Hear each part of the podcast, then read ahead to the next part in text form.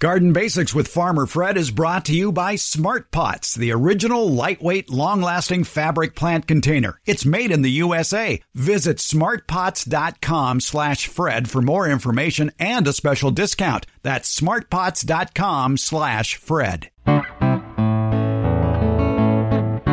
Welcome to the Garden Basics with Farmer Fred podcast. If you're just a beginning gardener or you want good gardening information, well, you've come to the right spot. As we are fond of saying on this program every summer, you grew it, now eat it. Well, not all at once, of course.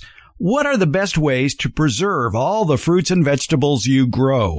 One of the easiest is drying them. Sun drying or using a dehydrator. That's a great way to preserve the nutrients while enjoying the literal fruits of your labor throughout the year. But where do you begin?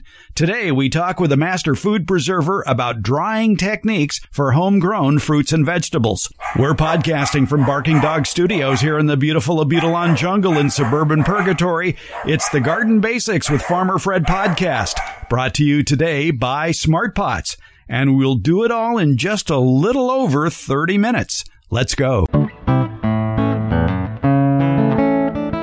We like to answer your garden questions here on the Garden Basics podcast. Mark left us a question at the gardenbasics.net website. And Mark has some very interesting fruit trees. Mark lives over in San Jose in the Santa Clara County area, very moderate climate over there south of San Francisco. He says, I'm in the Evergreen Valley. I have a small home heirloom fruit orchard of apricots, prunes, figs, and a variety of peaches. And he has some many interesting varieties too that are uh, difficult to find, many of which were either developed by Luther Burbank over there in the Bay Area or were uh, heirloom varieties that were developed uh, in the Santa Clara area.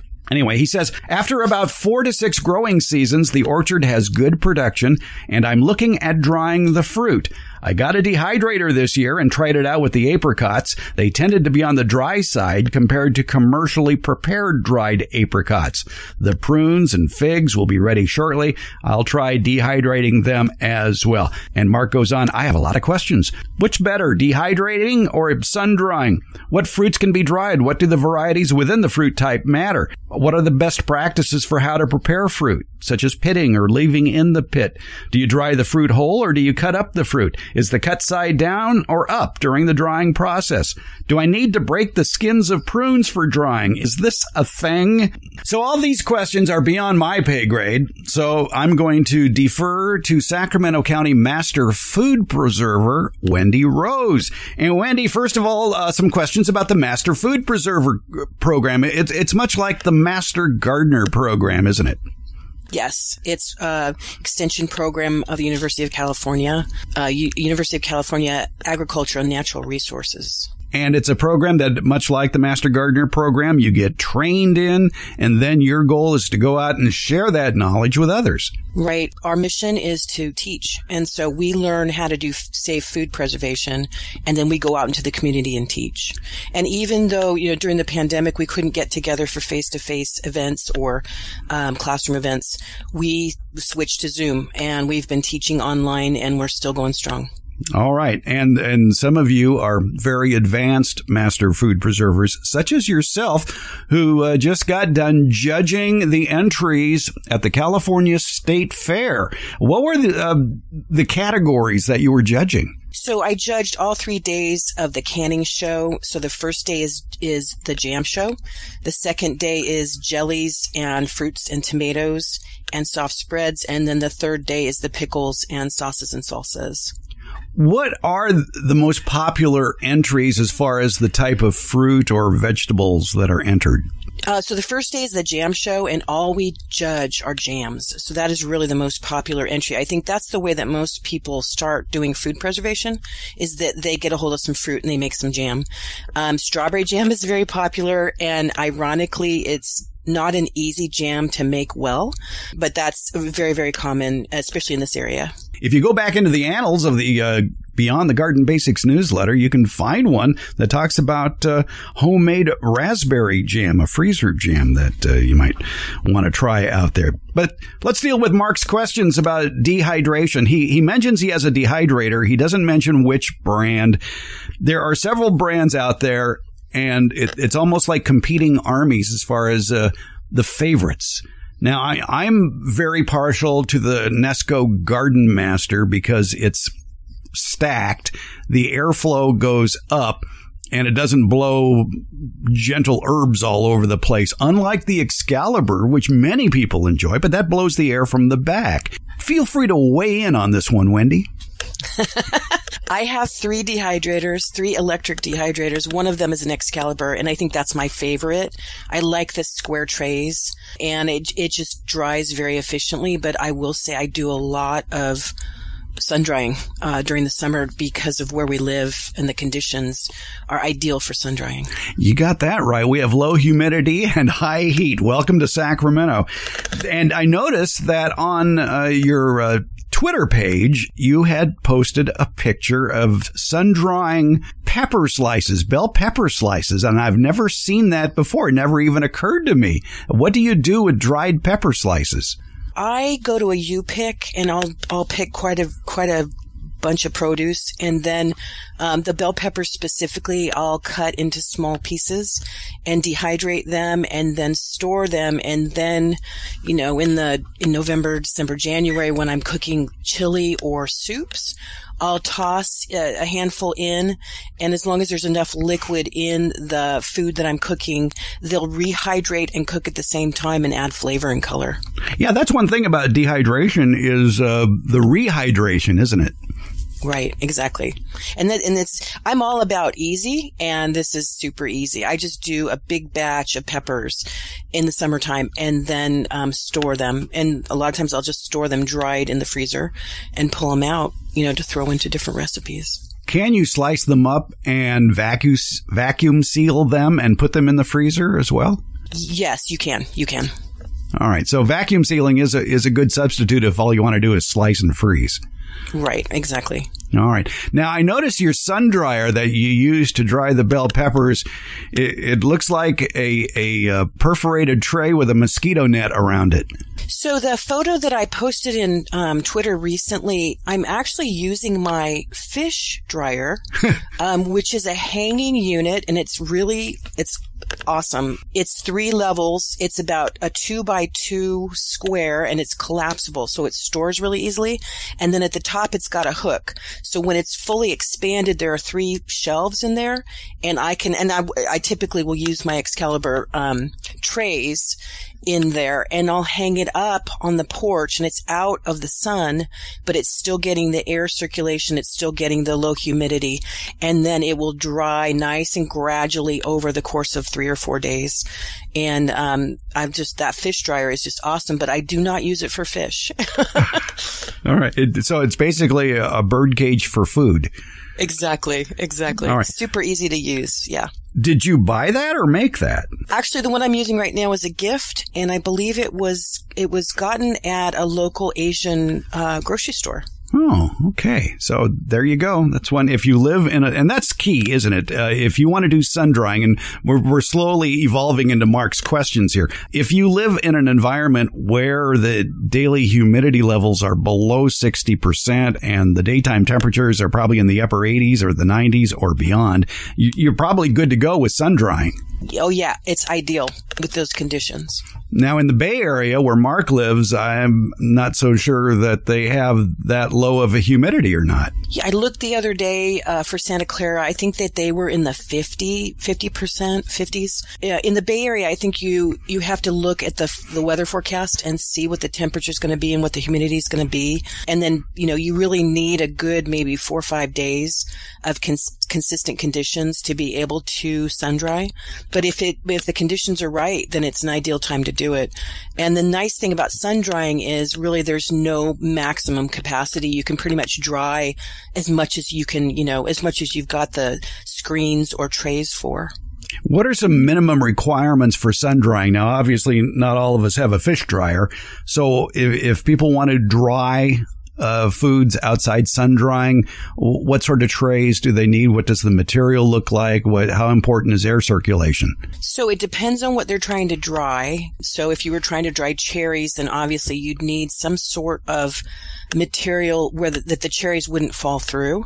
But if you had bigger pieces like, you know, slices of apple or pears, I've used baking cooling racks um, those work really well. I've got a set that actually stacks. So it's three levels of racks that you can, and so you can get a lot in a small space.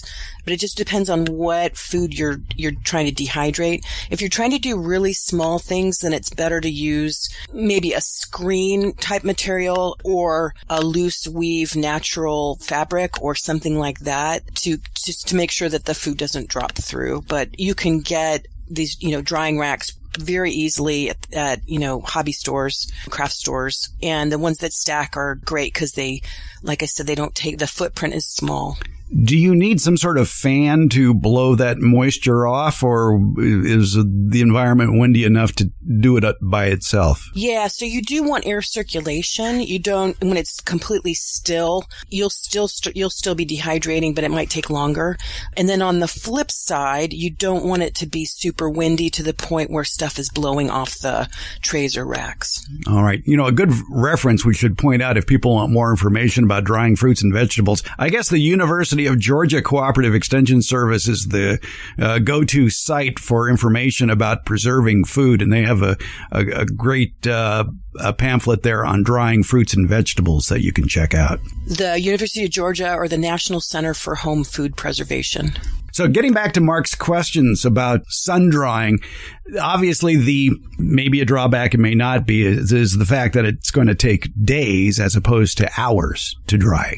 Right. So once you set the, the fruit out, you want to make sure it's, it's prepared correctly and set the, the fruit out, you'll need to turn the fruit to make sure that it dries evenly. So that's something that you need to do at least, you know, once a day. I've seen recommendations for a couple times a day, but typically once a day is, is good. You just want to keep rotating it so it dries all over. And, and it is, it's three to four days depending on the conditions um, and the fruit and how thick it is and how how much moisture there is. But it's pretty easy to do. I mean, you just need to rotate it, of course, you know, across those days, and then check after about three days. Just uh, do a check of the fruit.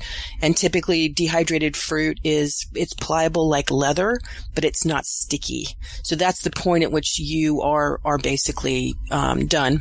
And then there are a couple more steps after dehydrating, conditioning, and then a last step, which um, sometimes it's called pasteurization but it, what it really is getting rid of any last bits of maybe uh, insect eggs or anything like that is, is very easy um, and very satisfying. Getting back to that pasteurization question of killing off the insect eggs, and you do that after you've done the sun drying? Yeah, that's the very last step that you do. Um, the conditioning step is basically um, getting the residual moisture in the fruit to distribute across all the fruit and um, just making sure that if you've got a couple little areas of fruit that has some more moisture, it will distribute into the drier pieces. And then that last step of pasteurization, basically you put the fruit into, you know, even like a Ziploc bag or some sort of closed container, throw it in the freezer for 48 hours. And then if there are any little last buggies in there, that will get rid of them. Can you do that same process in the oven for a short period of time? Yeah, you can do it in the oven and it takes about 15 minutes. It's at a low temperature. At uh, what, 160? I think it's 175. 175. And that won't uh, dehydrate uh, the fruit any more than it should be? That's why I prefer doing it in the freezer. Good. Um, because I can just throw it in the freezer and 48 hours later take it out. I don't have to turn on the oven during the summer. I'm pretty picky about who I allow to advertise on this podcast. My criteria, though, is pretty simple. It has to be a product I like, a product I use, and a product I would buy again. And you know who checks all those boxes? It's Smart Pots. Smart Pots is the oldest and still the best of all the fabric plant containers that you might find. Smart Pots are sold around the world and they're proudly made 100% right here in the USA. Smart pots come in a wide array of sizes and colors and can be reused year after year. Some models even have handles, and that makes them a lot easier to move around the yard. Because the fabric breathes, smart pots are better suited than plastic pots, especially for hot climates. That breathable fabric has other benefits too. Water drainage issues? Not with smart pots. Roots that go round and round choking the root ball like they do in plastic pots? Doesn't happen with smart pots. These benefits will help you get a bigger, better plant than what you've gotten in the past with the same size plastic or other hard container. Smart pots are available at independent garden centers as well as select Ace and True Value hardware stores nationwide. To find a store near you or to buy online, visit smartpots.com slash Fred. And don't forget that slash Fred part. On that page are details about how, for a limited time, you can get 10% off your SmartPot order by using the coupon code FRED. F R E D. Use it at checkout from the SmartPot store. Visit smartpots.com slash Fred for more information about the complete line of SmartPot's lightweight, colorful, award-winning fabric containers. And don't forget that special Farmer Fred 10% discount. SmartPots, the original award-winning fabric planter. Go to smartpots.com slash Fred. Let's get back to our conversation with Master Food Preserver Wendy Rose about dehydration techniques for fruits and vegetables.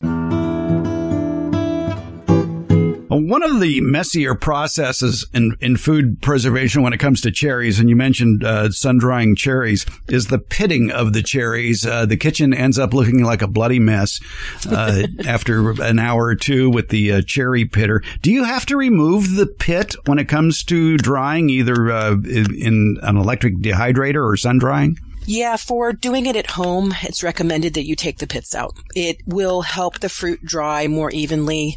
Um, it'll make sure that the, the fruit is dry in the middle. You know, you'd pit the cherries and then you'd have a cavity in there and the, and the moisture can come out through that cavity. You know, it's true for, um, the stone fruits, apricots, plums, all those. When you're doing it at home, it's recommended that you take the pits out. And the size of the piece that is being dehydrated, can you dehydrate whole fruits or do they need to be sliced in fairly even slices? You can dehydrate whole fruits. I, I, think the conditions really need to be good for that. You you need to make sure that it gets dehydrated all the way to the middle. It's uh, easier to have a good result when you cut the fruit into pieces, and you want to make sure that you cut them into very consistent sizes so that they all dry at the same rate. Yes, in our experience, um, with the Garden Master dehydrator, you know, sometimes it, when you're just slicing, you, yeah, you end up with some that are a little bit thicker than others. So you tend to group the similar sized ones together on the same trays and then uh, rotate them as need be to get the drying process uh, finished. All right. Now, Mark has also talked about breaking the skin for prunes for drying. Is this a thing? I went online to see about uh, breaking the skin for prunes. I find it interesting, and this is always a red flag uh, when I'm doing internet searches, that the wording for breaking the skin for prunes was all worded the same. It's like somebody wrote something originally and a lot of other people copied it. Yeah. So um, I think technically they call it cracking it or um, checking the skins.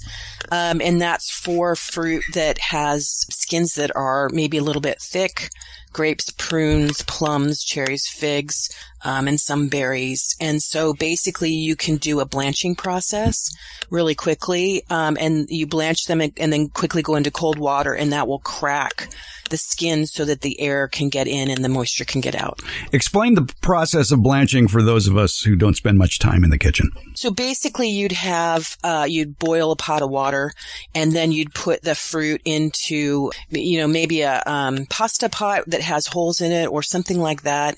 You can also simply spoon the fruit into the boiling water and it's 30 to 60 seconds. You get the fruit out of that hot water and into um, an ice water bath, you know, bowl with ice and water. Throw the fruit into that. That temperature difference between the boiling and the freezing causes the skins to crack. You had mentioned when talking about sun drying that you do have to flip the fruit around skin side down, skin side up. Do you have to also flip it when it's in a dehydrator inside the house? It's a good thing to do just to try to make sure that you get consistent drying. It also helps to uh, prevent the fruit from sticking to the trays. So if you flip, you know, after a couple hours of sun drying, it'll help the fruit to not stick. Mark also had the question about what fruit can be dried and do the varieties within the fruit type matter.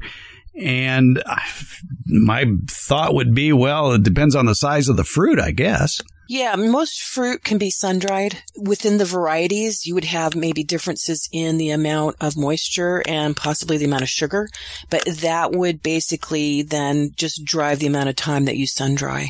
So you can do different varieties and it helps to kind of experiment, I think, um, just to see the varieties that you have and how they, um, how quickly they dry. If you are using a dehydrator and you just uh, brought up a very interesting question, what sort of preparation is necessary for the fruit. Do you need to add anything to the fruit in order to get it to dehydrate evenly? Yeah, so the the process is you basically want to buy or pick your your fruit, um, make sure it's ripe and it's fresh. Um, you want to wash it, but don't soak it and then you can choose to peel or not peel depending on how you know how you want the end result to be. And you want to remove the pits. If you're cutting the fruit you want to make sure the pieces are consistent size uh, and keep in mind that thinner slices and smaller piece pieces dry more quickly. And then you want to pre-treat the fruit. And what the pre-treating does is it, it helps to get rid of any microbes that are or microorganisms that are on the fruit. It also helps to inactivate enzymes. And the enzymes are the things that make that, that will darken the fruit. So so you want to pre-treat. There are several ways you can do it. You can do ascorbic acid, uh, which is vitamin C. You can do citric acid. Uh, lemon juice works. And then there's, there used to, people used to do sulfur. They used to sulfur their fruit when they were drying it. And that's kind of fallen out of favor. But we, what you can do now is a sulfite dip. Um, and there's something called sodium metabisulfite that you can get, and I've seen it in Amazon. And some people use that um, with good um, results. Um, you do have to make sure that you are not allergic to sulfur products, but you have a, you know, you have several choices in terms of how you want to pre-treat the fruit to make sure that that the end result is going to be the color is going to be good, and you're going to have reduced the microbial um, count in the fruit. And what happens if you don't pre-treat it, other than discoloration? Unfortunately, fruit, you know, being a, a food that grows near soil, there are microorganisms that like salmonella, E. coli, and listeria that can get on the fruit. The process of drying will help to reduce those. They want water to be able to grow and reproduce. And so when you dehydrate, it reduces the amount of water, but they still can be on the fruit. The pre-treating really helps to reduce that. And then also, I mean, it depends on whether you want the color of the fruit to be true to closer to when it's fresh.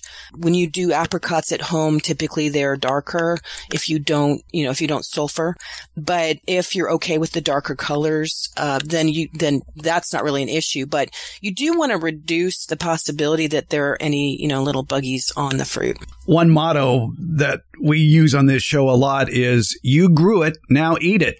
And that's where dehydration and other food preservation methods come into play. In all the varieties of fruits and vegetables that you've dried or preserved over the years, Wendy, what uh, are the favorites? What gets eaten the quickest? I love dehydrating tomatoes. Uh, I love to put dehydrated tomatoes on salads. That's, I, I'm just a massive tomato lover.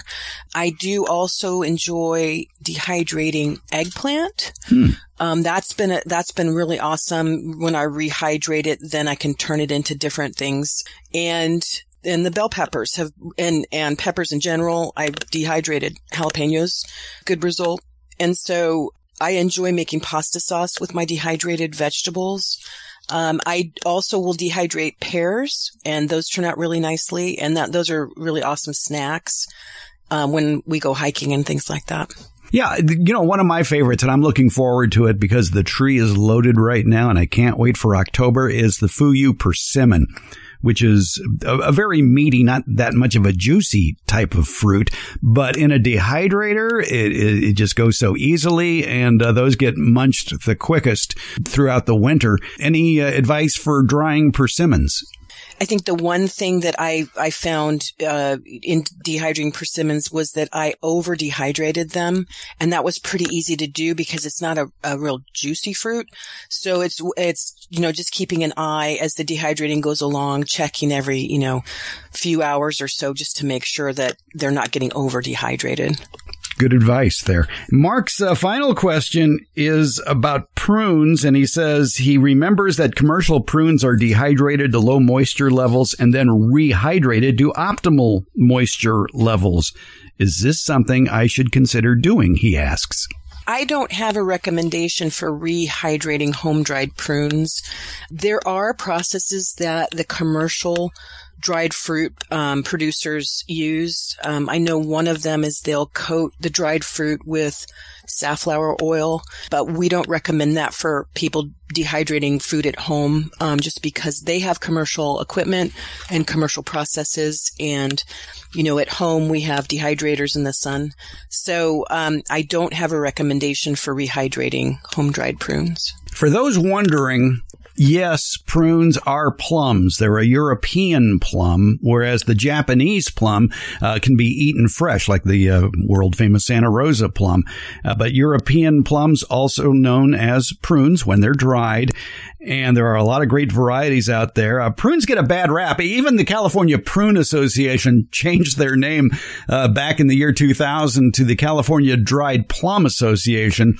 But there was such an, uh, an uproar from the uh, prune growers that they changed their name back to the California Prune Association. Did uh, you have anything else prepared that you want to uh, get into? So, in terms of pros and cons of sun drying, pros, it's, it's very low cost. It doesn't require electricity. Um, you can, you know, do as much as you have racks or trays for. You can do as much as, as you want to do, as much as, you know, fruit that you have. You don't need a lot of equipment. You don't need fancy equipment and it's just really easy to do. And this is actually a really good project for kids um, because of that.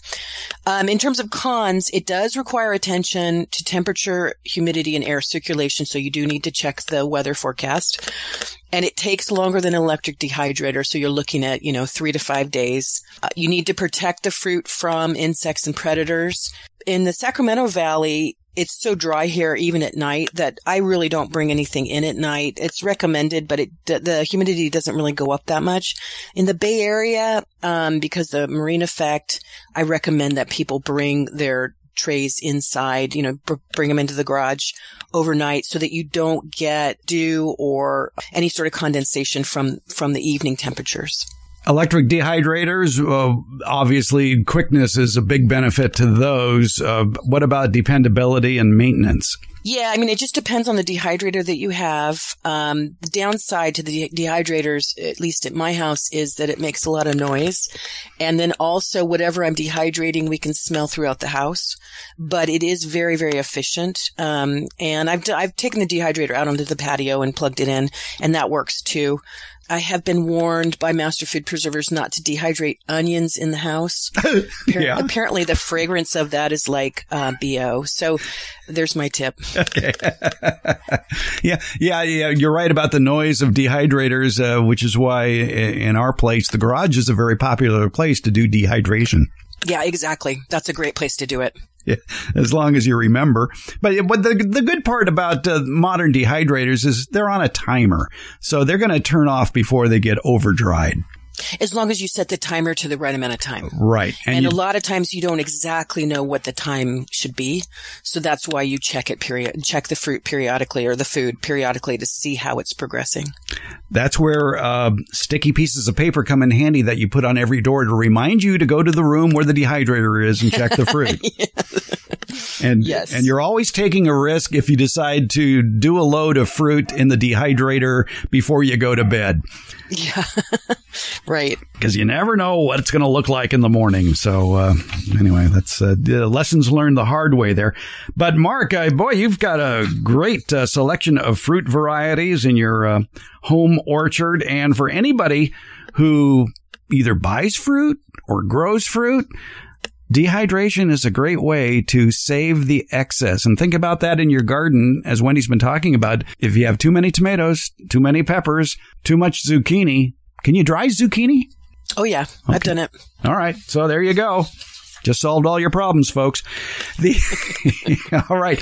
What's really nice about dehydrating is that the dehydrated food will last a long time if it's properly stored. Yeah, how long will it last? You, can go, you know, years um, if it's properly dehydrated and properly stored. And if you're making it for gifts, what are some precautions to take? I would make sure that, um, depending on what pre-treating uh, option you're using, I would make sure that the people you're giving things to that they don't have allergies to anything that you're using. All right, and and hopefully they will eat it. Right. Because nothing is more disconcerting to a gardener who has gone to the trouble of drying fruits or preserving homegrown goodies for relatives only to go over to their house at Thanksgiving three years later and see that same bottle sitting on their shelf. Sometimes what's helpful is if you include a recipe for how to use the food, then they've got kind of a direction in terms of, you know, if you're giving dried persimmons, then maybe have a recipe that you give them for you know, rehydrating and using the persimmons in a persimmon bread or something like that that helps them understand how to use it. I think I would just put a note on it that would say, pour into a tray and snack on it. Yes. All right. We learned a lot about uh, food dehydration, fruit dehydration. Wendy Rose is on Twitter as at Canning Bee and you can see some uh, interesting uh, things there. Uh, by the way, speaking of that, uh, you posted a picture of some tomatoes that you've uh, recently acquired. I don't know if you grew them or you bought them, but there are some interesting varieties that I have never seen before. What were those pictures of tomatoes that you posted there on Twitter? That was the um, what I picked yesterday morning. So I have four different types of tomatoes growing I've got a small tomato garden this year that's kind of an experiment for me, but I've got brandywine in there, which is an heirloom. I have a yellow, or I think it's actually called a white tomato, and that was a free seed from Baker Creek. And then I've got some cherry tomatoes and I've got some paste tomatoes out there. And so I had picked um, a few. I usually pick in the morning and pick at the end of the day. Yeah, those uh, pleated white yellow tomatoes in the picture intrigued me. It's sort of like a Zapotec pleated, except they're kind of a whitish yellow. Yeah, and I was ju- I did it as an experiment, but the flavor's pretty good. I mean, it really tastes like a tomato. The white color has made it a little bit interesting in terms of knowing when to pick the tomato, but the flavor's good. And so I guess to determine when a white or yellowish tomato is ripe is you just kind of squeeze it to see if it has any give to it. Exactly. Exactly. I was just, I would just push on it a little bit to see if it gives. They're very, very hard. And then all of a sudden they get ripe. So I have to kind of test them each day. In California, there are extensive county programs that include master food preservers along with master gardeners. In other states, there are other master food preservers programs as well. And check with them if you need advice on canning. That's always a good local go-to source if you can find a local master food preserver group. And of course, uh, we mentioned the University of Georgia location uh, for the National Center for Home Food Preservation at the University of Georgia that you can check out. They have extensive information on preserving your homegrown fruits and vegetables. Wendy Rose, we learned a lot today. Thanks for uh, helping save the harvest. Thank you. That was awesome.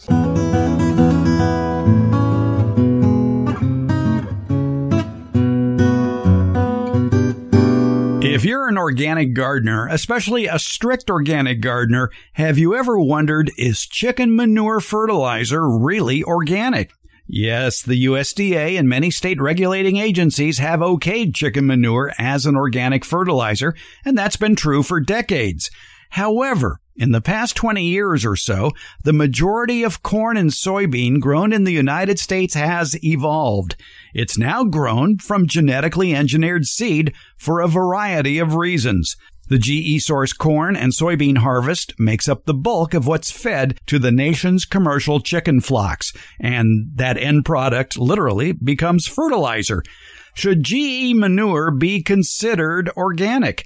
And we will also explain the difference between genetically engineered and a genetically modified organism, a GMO.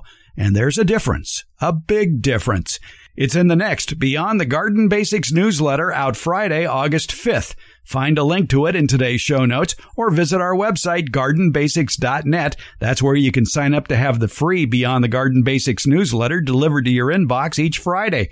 Also at gardenbasics.net, you can listen to any of our previous editions of the podcast, as well as read a transcript of the podcast episode you're listening to now. That's at gardenbasics.net. For current subscribers, look for the Beyond the Garden Basics newsletter on Friday, August 5th in your email. Take a deeper dive into gardening with the Beyond the Garden Basics newsletter, and it's free. Find the link at gardenbasics.net.